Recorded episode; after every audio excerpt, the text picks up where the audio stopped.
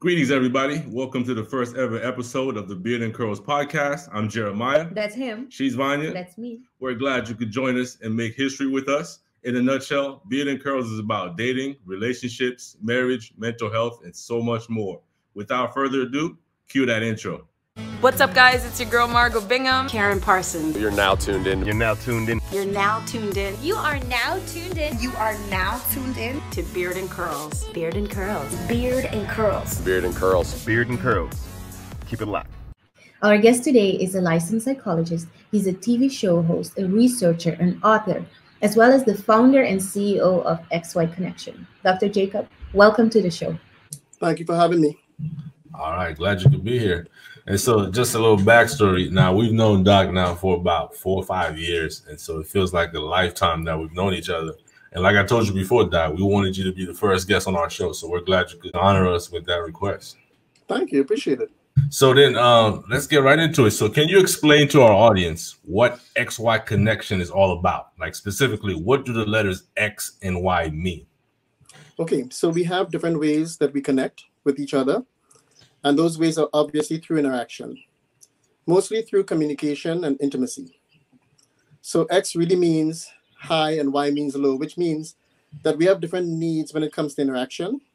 When it comes to connection, some people prefer to be more connected or to feel more connected, and they would be the X types, right? Mm-hmm. Other people feel they want a little bit more space, a little bit more distance. They're not too talkative, or they're not too touchy feely, and those would be your Y types. Mm-hmm. So it's important to know what your needs are because if you find yourself constantly trying to connect with someone who is a completely different interaction type or style, then it becomes very, um, very uncomfortable. Okay. Okay. So how did you settle on those two particular letters, X and Y? They're arbitrary, to be honest. um, I have a lot of people that ask, okay, is this like X chromosome and Y chromosome? Well, they're not. I could have used M and N, um, Y and Z. You know, I could have used anything else, okay. but um, I just settled on X and Y, and it sounded good, so I went with it. Okay. So I'm just curious, like, how does a typical X or typical Y look like? Can you describe a few things about these? Okay. Uh, so types? remember, we're looking at three different um, categories of interaction, right? Mm-hmm. We're looking at communication, we're looking at intimacy, and we're looking at what we call connectivity.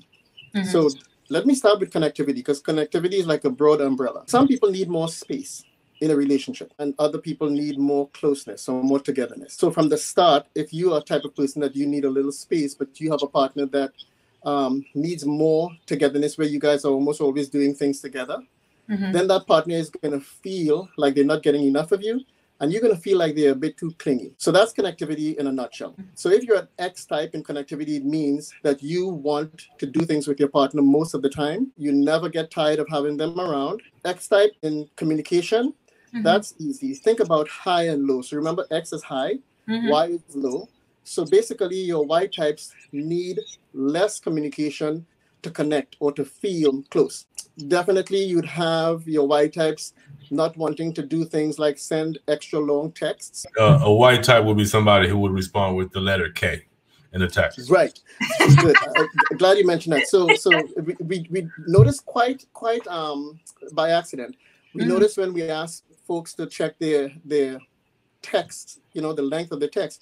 Mm-hmm. At the time, we were just um, we were just thinking that maybe the text would be longer for, for X types and shorter for Y types uh-huh. until we noticed that Y types tended to respond, no matter how long the text is, they would respond with the letter K, as in a shortened form of OK. um, so if you really wanted to find out if somebody was a Y type and you're a little confused and you're, you're not sure, mm-hmm. um, just say, hey, do you mind if I see your, your phone for a minute? If they could trust you, right? Because Y types tend to have a lot of trust issues uh-huh. with regard to privacy. Mm-hmm. But if you could get that phone and you can check and mm-hmm. you see a bunch of K's corresponding to a, a, a bunch of long text, then you know that you're dealing with a Y type in communication. Okay. okay. And what does this mean exactly? Like, for example, like the X writes like something pretty long, and then the Y type says um, K or OK. That's it. Does it mean that the Y type cares less? Um, than the X type because the X type is so expressive? Like, how can we interpret this? Mm-hmm. Okay, so that's a good question. So all of this, all this entire exercise with regard to XY communication or XY connection is to figure out how you could tell that your partner still cares. Because mm-hmm. the majority of time the partner is still in love with you and still cares, but you're misinterpreting the way they're interacting with you. That's the whole problem. Mm-hmm. mm-hmm. Um, so yes, if you are the one that keeps uh, making conversation, you're making small talk, you're trying to engage your partner, and your partner keeps shutting it down, mm-hmm. your brain automatically will tell you that your partner is probably not that into you. Okay. Mm. But that could be the furthest thing from the truth. That might not be it at all. Okay. So what our test does, because we have created a test out of this, our test allows you to test your partner to see if, if they're Y type. Because mm-hmm. if they're Y type, then you could say to yourself, okay, it's not that he's not into me, it's not that he's no longer in love with me.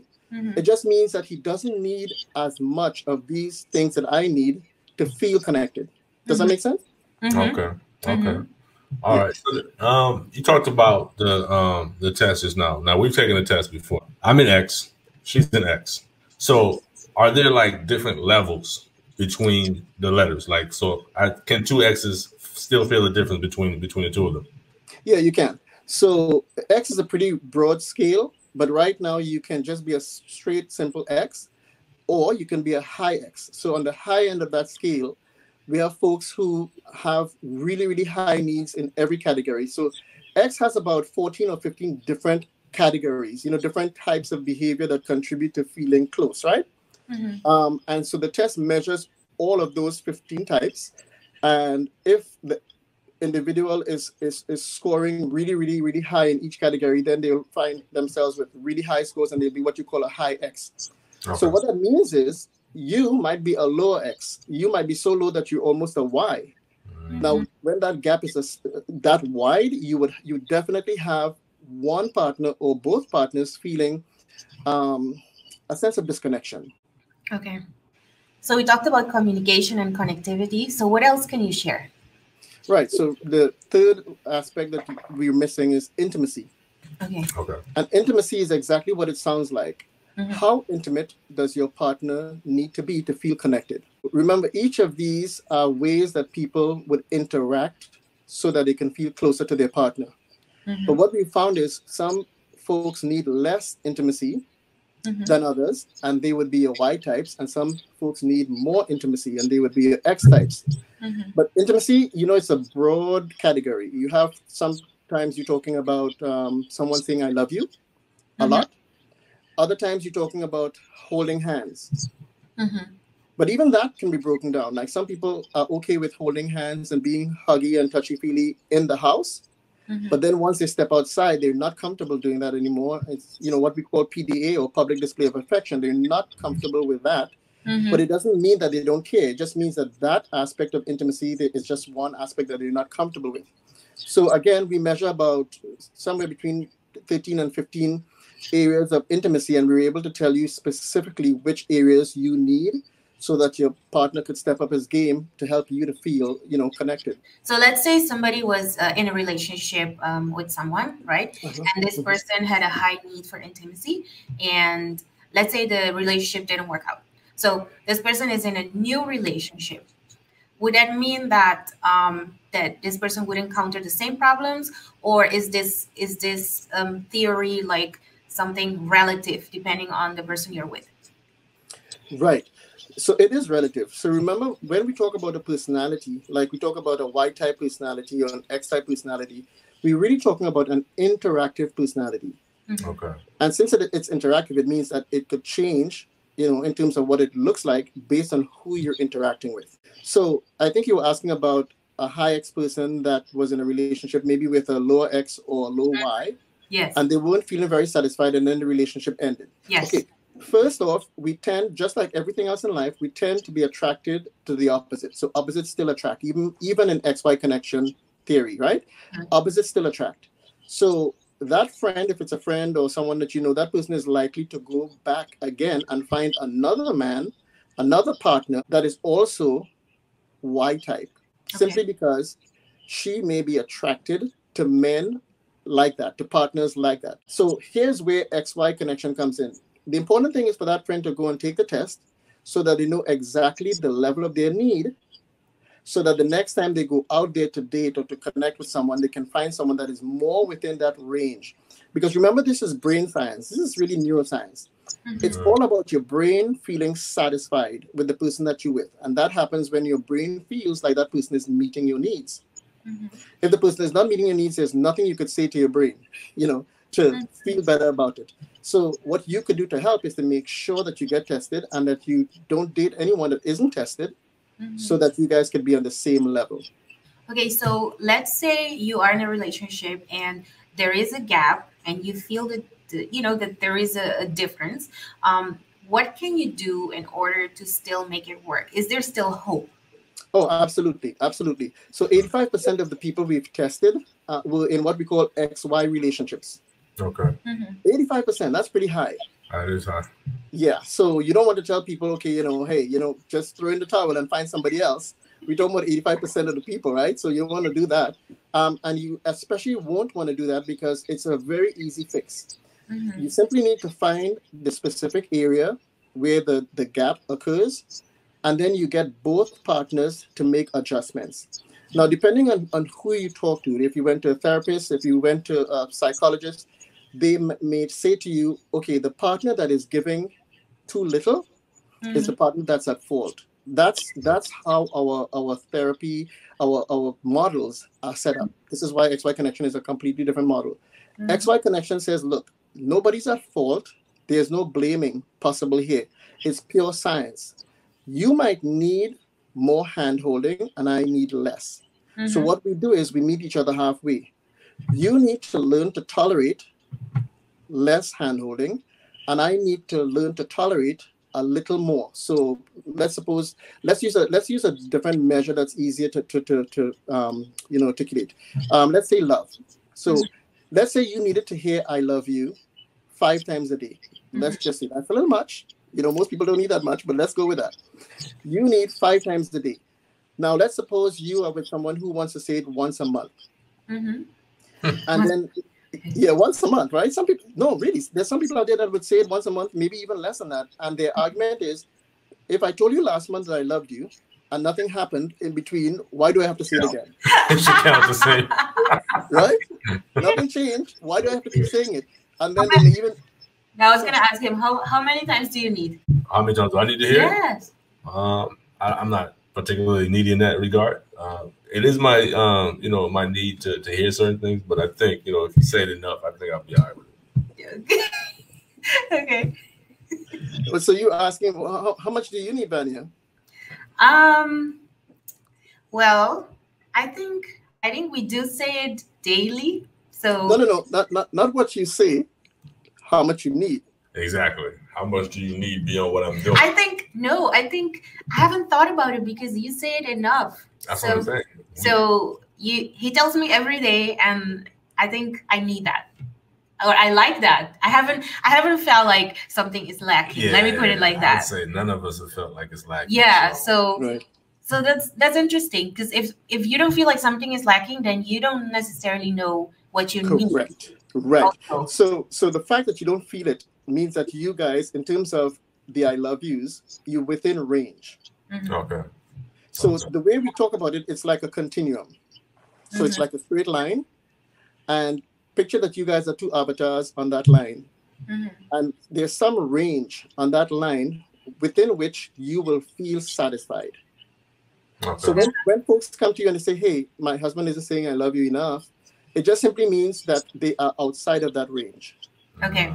Mm, Mhm. Okay. So to come in to come within that range, they both need to do something. This is why I refer to this as co-active intimacy.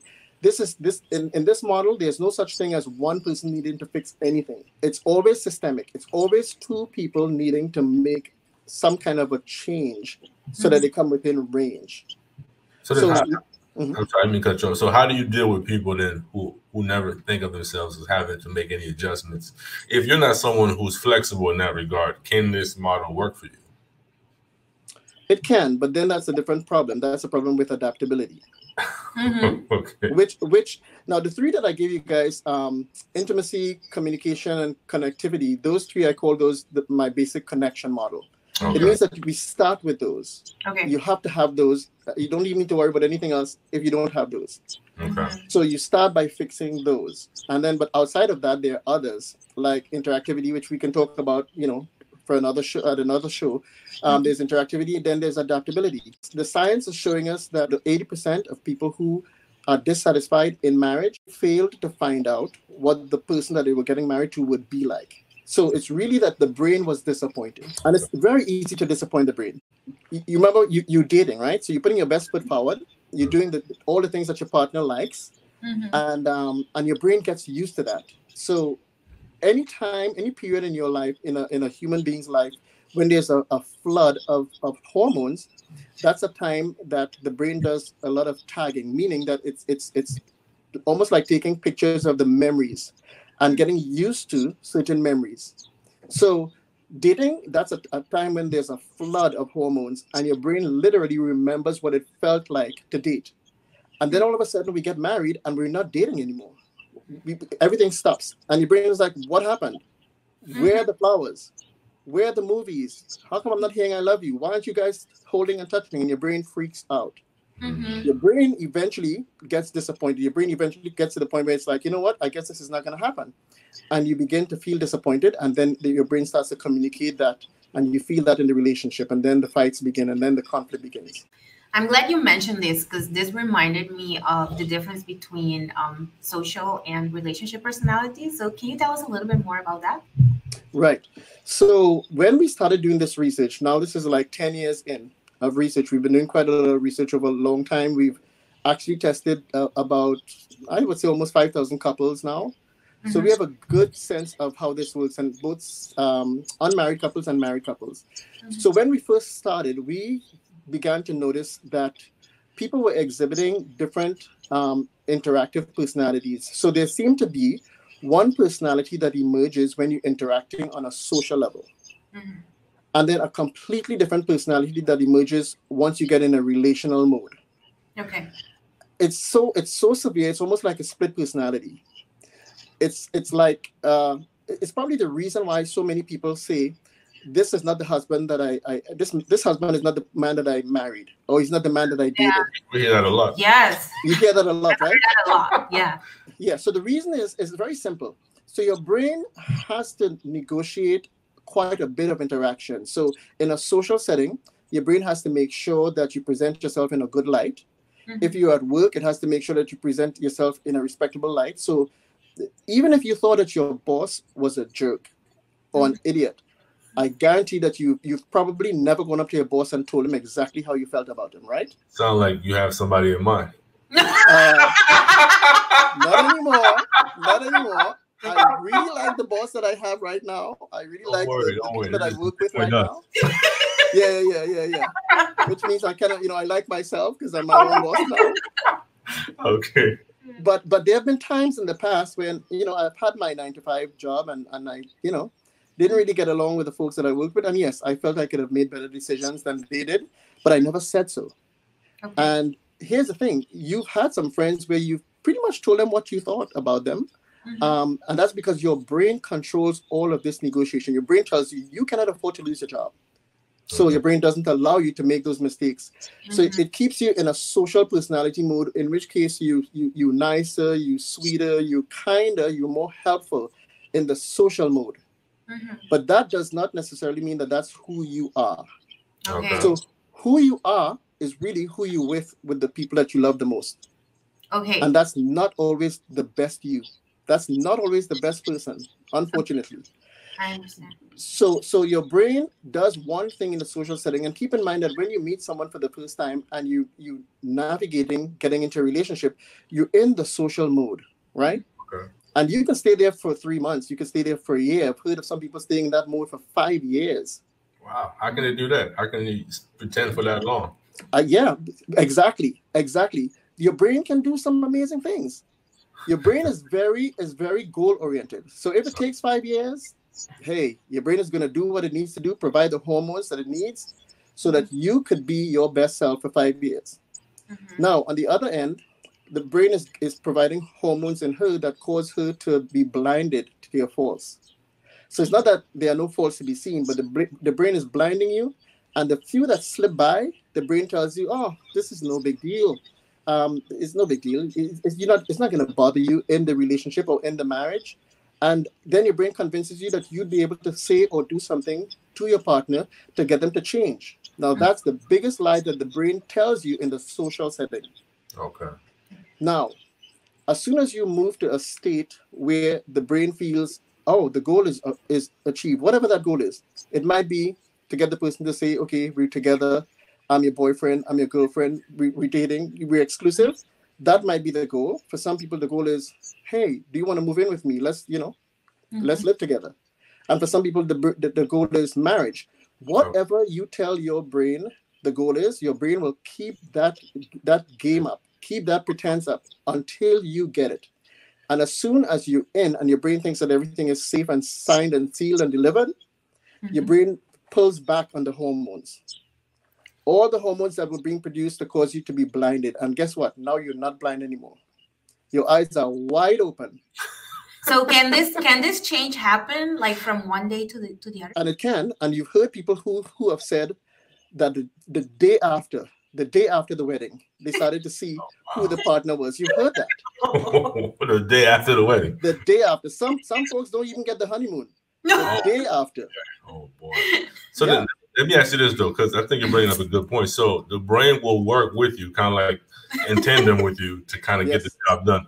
At what Yes. point does like your morality and things like that kick in? Like, are there certain things that you may find yourself doing just to get the goal met, or are there certain things you say, okay, I'm just not going to do that because that's just not who I am. I'm not. I'm not going to go there with that. Right. I get what you're asking. You're almost asking if the brain is working in tandem with you or if it's a conspiracy. yeah. Oh. Well, most times it's not a conspiracy. Most times you actually are being that nice. Um, if you if it were just an act, your the other person's brain would have been able to pick up on it. Okay. Mhm. But most times it's not just an act, and and you you might not know you might not know that you couldn't continue this behavior forever. You might actually feel, yeah, I mean this is not me, but I'm so in love with you Mhm. that I've, I find myself doing so many things that I've never done before, and you, and you could actually convince yourself that you will continue to be that. Mhm. Okay. But there's no guarantee that you will. In fact, there is a good chance that you won't. So, when we created this assessment, this test, we had to create a test that would not measure behavior in the dating social personality phase. Mhm. We had to find something that could measure what your partner would be like on the other side, inside of the relationship, one year in, two years in, five years in. Mhm. So the test, when you take the test, when you when you give that person the test that you're interested in, that person literally, um, if they answer honestly, and most people find it difficult not to, um, that person will let you know that okay, this is what they're like on the on the other side, which is I think is is invaluable. question I wanted to ask you, a follow up on that is, what about people whose partner don't want to take the test? How can you uh, circumvent that? How can you work around? So so we literally created two separate tests. it? So there's a test for partners. Like if you have a willing partner, you will take the test. Your partner will take the test, and then you can compare the results, right? Okay. But we also have a test that we call the relu- re- the reluctant partner test, Okay. and that's because we have quite a few, mostly Y types, by the way. We have quite a few Y types, um, mostly Y types that say, you know what, I don't believe in tests. That's dumb. That's nonsense. I don't believe in tests. Uh, a test cannot define me. You know, they talk like that. Mhm. Um, and then you're you're allowed the, then the opportunity to go and take that reluctant partner test for the person. Mhm. And we have found that that test is sometimes even more accurate than what you'd have gotten if the person took it themselves. I was just gonna ask you, like, what was the accuracy of that one? But you just kind of Oh, it, it was it was between 95 and 100 percent. wow, wow. Yeah. That's Wow, really that's good. crazy. Okay, so um, can you give like an example of how an X, uh, no, an X type and a Y type would behave in their social setting, and then in their relationship um, setting? Yeah. Okay, so social setting is really easy, right? Mhm. Social setting. Um, okay, she's laughing at all his jokes. Uh huh. Everything is funny. Everything he says is funny. Okay. um, she's agreeing to do things that she normally would never do. So you, they, they literally have said that people in that phase, they find themselves staying up late at night. Like you stay up until one in the morning. Now, remember, you might be an early bird, right? You go to sleep with the chickens, seven o'clock, eight o'clock. But now you're up until one o'clock and two o'clock and three o'clock, and you, You you whisper sweet nothings, right? It happens. You whisper sweet nothings in each other's ear. Oh my gosh, I can't believe the sun is up already. I could talk for seven more hours. Okay, So that's That the is- that's the X type or the Y type. Okay, both of them. That's the whole point. You see, in the in the in the social setting, most couples believe that they are compatible, like they're completely compatible because they've both changed and morphed and shifted into what the other person wants. Okay. So whatever that is, if the other person was an early bird, you might want to go to, to bed earlier and pretend that you too need to be in bed by eight o'clock. That that's how it works. Anything they say, that's what you're gonna do. Oh wow, you like um curry? Yes, I love curried food. I love I love Thai food. It's this is my favorite food, even though you know that you're allergic. But you know, today you love you uh-huh. love this kind of food. You this is my favorite food. How about some coconut water? And you're like, coconut water? That's weird. Why would I drink that? But now you're like, yes, I've had that before and it's wonderful. Let's have some. And so everything appears to be on the same page. I mean, any aspect that you could think about. And if the person said, if the person said, hey, you know, I'm not really good with money, you know full well that your previous boyfriend was so bad that, that it caused you the end of your relationship. But you know what you're likely to say in that social setting? Don't worry about it. I'm really good with money. I will take care of the finances. You don't have to worry about it. Mm. This is what goes on in the social setting. And so your brain convinces you that you two are a perfect match. That's the point. Yeah, that's what I A was perfect trying match. to get at, though, Doc. It's like it's almost like your, your brain might be working with you, but it could also be setting you up for failure as well. It is absolutely setting you up. Your brain is not your friend then. Your brain is not your friend, not in dating. This is why in, in some societies they have arranged marriages.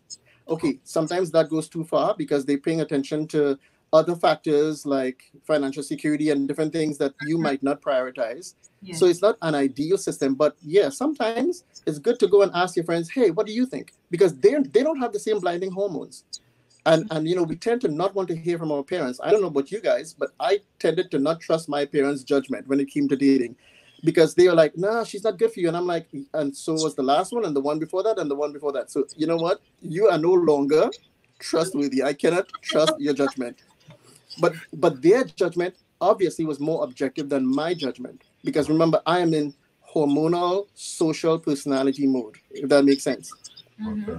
And can you speak a little bit to, to these particular hormones that you're referring to? right. So the main hormone is oxytocin. That's the hormone that you would want which is the what they call the bonding hormone right? Okay. so 3% of mammals that exist on the on the planet today 3% of mammals have some form of oxytocin. It mightn't be the exact oxytocin but it's the same derivative in terms of chemical formula. And so 3% of mammals are um, not not polygamous right? But monogamous and like human beings. So 3% and those um, three, that 3% they have oxytocin flowing through their veins and that oxytocin causes you to feel that the person that you're with is the partner that you want to be with for life. So some people say it's it's like glue.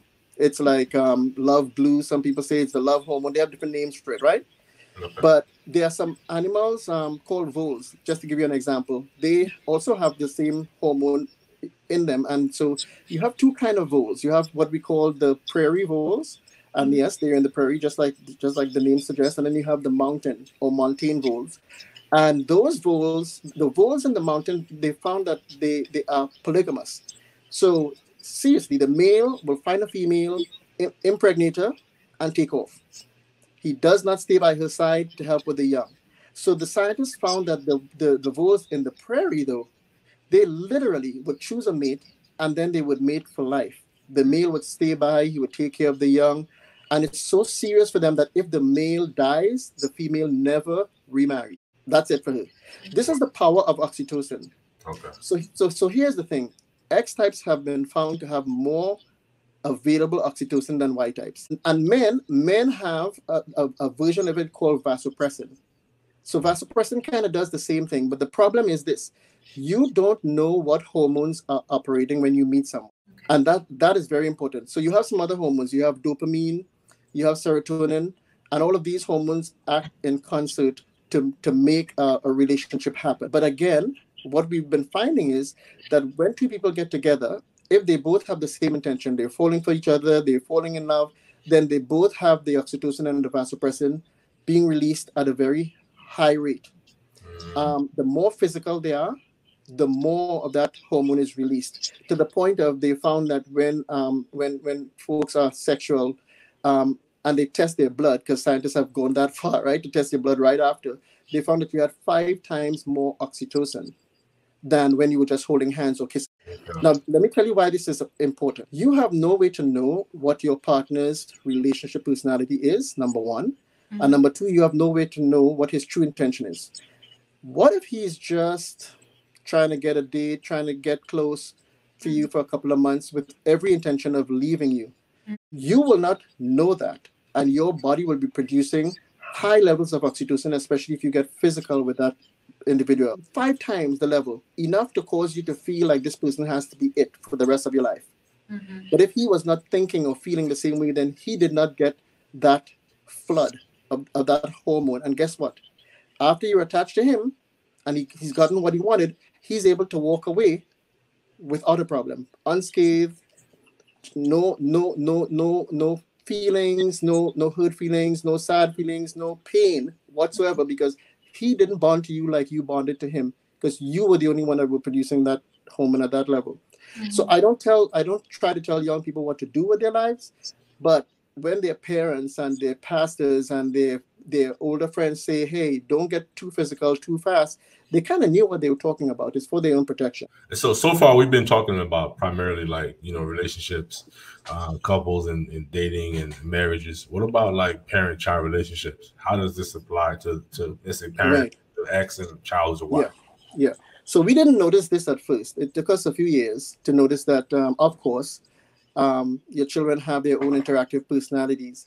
Once we start to talk about to parents about this, they realize, oh yeah, of course, I'm an X type, and my daughter is an X type, but my son is Y type, and they could see the differences. So the the Y type child is very very similar. They want to talk a lot. You notice that they want to be close to you. They're always under your wing, under your shoulder. You know they want to be really cuddled cuddled up to you. Now the Y type child is the child that wants to be in his or her room all the time, space from the rest of the family, um, privacy, um, just a lot of alone time, um, and that's the Y type child. Now, if you as a parent you knew that that the reason why your children are different was not because the child that is saying "I love you" more really literally loves you more. If you knew that that was not the case, and just that they were different in terms of their interactive personality, then you wouldn't you wouldn't get bent out of shape when you feel like you're not getting enough affection or you know I'm saying or attention from from from the one child. Now there are some Y type parents who feel that the X type child is given too much. You've heard parents say, "Could you just shut up and go to your room?" I I, I am tired. I'm, I, I don't want to I don't want to hear all these stories. I don't want you ask too many questions. You know you've you've, you've seen this happen. And that happens when parents and children have different personality types. So we've been helping a lot of parents, especially in this environment where we are locked down and locked mm-hmm. in and mm-hmm. sheltering in place. So we've been helping a lot of parents to give your Y type child the space that they need. Mm-hmm. Um, uh, currently, we are we are creating a test for parents to do just like how they do the reluctant partner test. We're mm-hmm. creating a, a, test that will allow a parent to take the assessment for each child, so that they could kind of see where their child is um, and how how the child matches up with their personality, so they'll know how to make the adjustments. I can tell you that that can't come soon enough uh, for some parents. Mm-hmm. Yes, yes. So, how would an X personality type show affection in a relationship setting? So it depends. Um, I've written a book. It's called XY Theory, and I encourage folks to get it because what that book does, it breaks down the individual aspects of intimacy. Remember, it's about um, almost 15 different types of intimacy, and so your X type could be showing one type but not showing another. And so the problem without with not knowing exactly what type, um, what aspect of X typeness you might have is that you might make adjustments to one thing when in fact you should be making adjustments to another. Mm-hmm. Like if you are, if you are, let's say you are Y type and your partner is X type, mm-hmm. and you figured out from the test that okay, we're X and Y, and Dr. Jacob said I need to show more intimacy. Mm-hmm. You might start to tell your partner, I love you five times a day because that's what you think they needed. Okay. When in fact, your partner does not care about that at all. Mm-hmm. What your partner needed was for you to ask him how his day was when he came home from work. Mm-hmm. and you, you there's no way for you to know that without actually taking the test and actually going through those items in the book so the book really is kind of like a self um, coach workbook if you want to look at it that way. So okay. you could literally self coach yourself and, and and make the adjustments that you need to but it's really difficult to make that adjustment without knowing specifically what your partner needs. But yes i think that it's possible to self coach with that book. And of course, if um, after you do all of that, if you guys are still having problems, then we do have um, workshops available. We have coaching available. Um, this is this is a new concept, so we're trying to make ourselves available to the public in any way that we can because it's it's very different from anything that you've heard before. I was going to ask you about that. I'm glad you brought that up. So, what sets this model apart from other uh, models that we've we've learned about over the years? Okay, so over the last 25 years, if you think about any of the best selling um, self help books, I won't mention them, but if you think of any of the best selling books out there, you would notice that they always are telling you that men are one thing and women are the other, mm-hmm. right? Okay. Um, our, our, our assessment, our research has found that that is not the case. You have a lot of men that show the characteristics that they like to claim belong to women. And you have a lot of women that show a lot of the characteristics that have traditionally been only for men. Okay. So our testing w- would show that you can be an X type man, and we would like to refer to those as X men because we, you know, a lot of women have found them to be desirable. Okay. So you could be one of the X men, but in the book I have an entire chapter entitled Y type women because you know it's a it's a group of women that uh, get overlooked get misunderstood very often when we use terms like oh she's a, a gold digger. Guess what?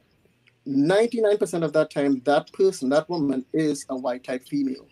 Mm. and she may be completely misunderstood.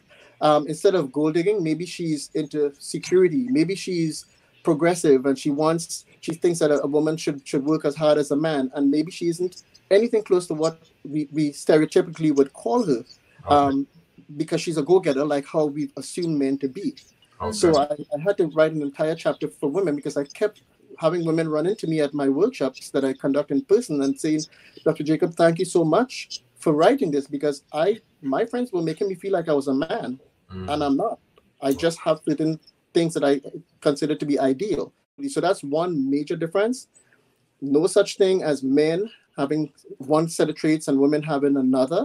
Okay. Not at all. So that's number one. Number two, I, I do again, I do not believe that the person who is showing less affection or less communication is always the person who is at fault in the relationship because this this comes from therapeutic models that have communicated that that the person who is less engaging should engage more mm-hmm. and the person who is engaging a lot you're good. You don't have to make any adjustment.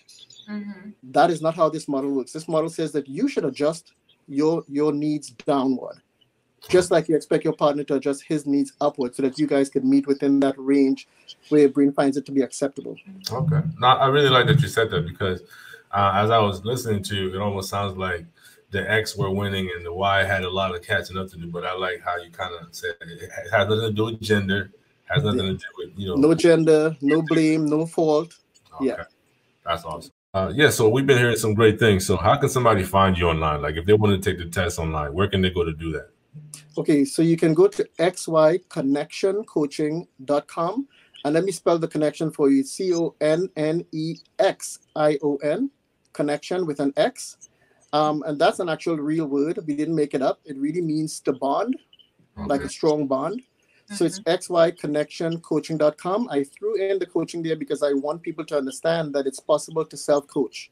Mm-hmm. As long as you understand the concept and you've taken the test, so you know what your needs are, you get the book, you figure out exactly what needs to be tweaked. You and your partner could make a good go of this without seeking professional help. So xyconnexioncoaching.com and you know just get started. Okay, and so that will be a way for them to be able to at least do the basic test to be able to yes. see their X, Y, and things like that. Correct. Okay, great. All right, well, Doc, I think you kind of hinted earlier that there's a second part to this. Uh, there's the expanded version. So maybe we'll have yeah. to have you back on here soon to kind of share a little bit more about that with us. Sure, I would be happy to.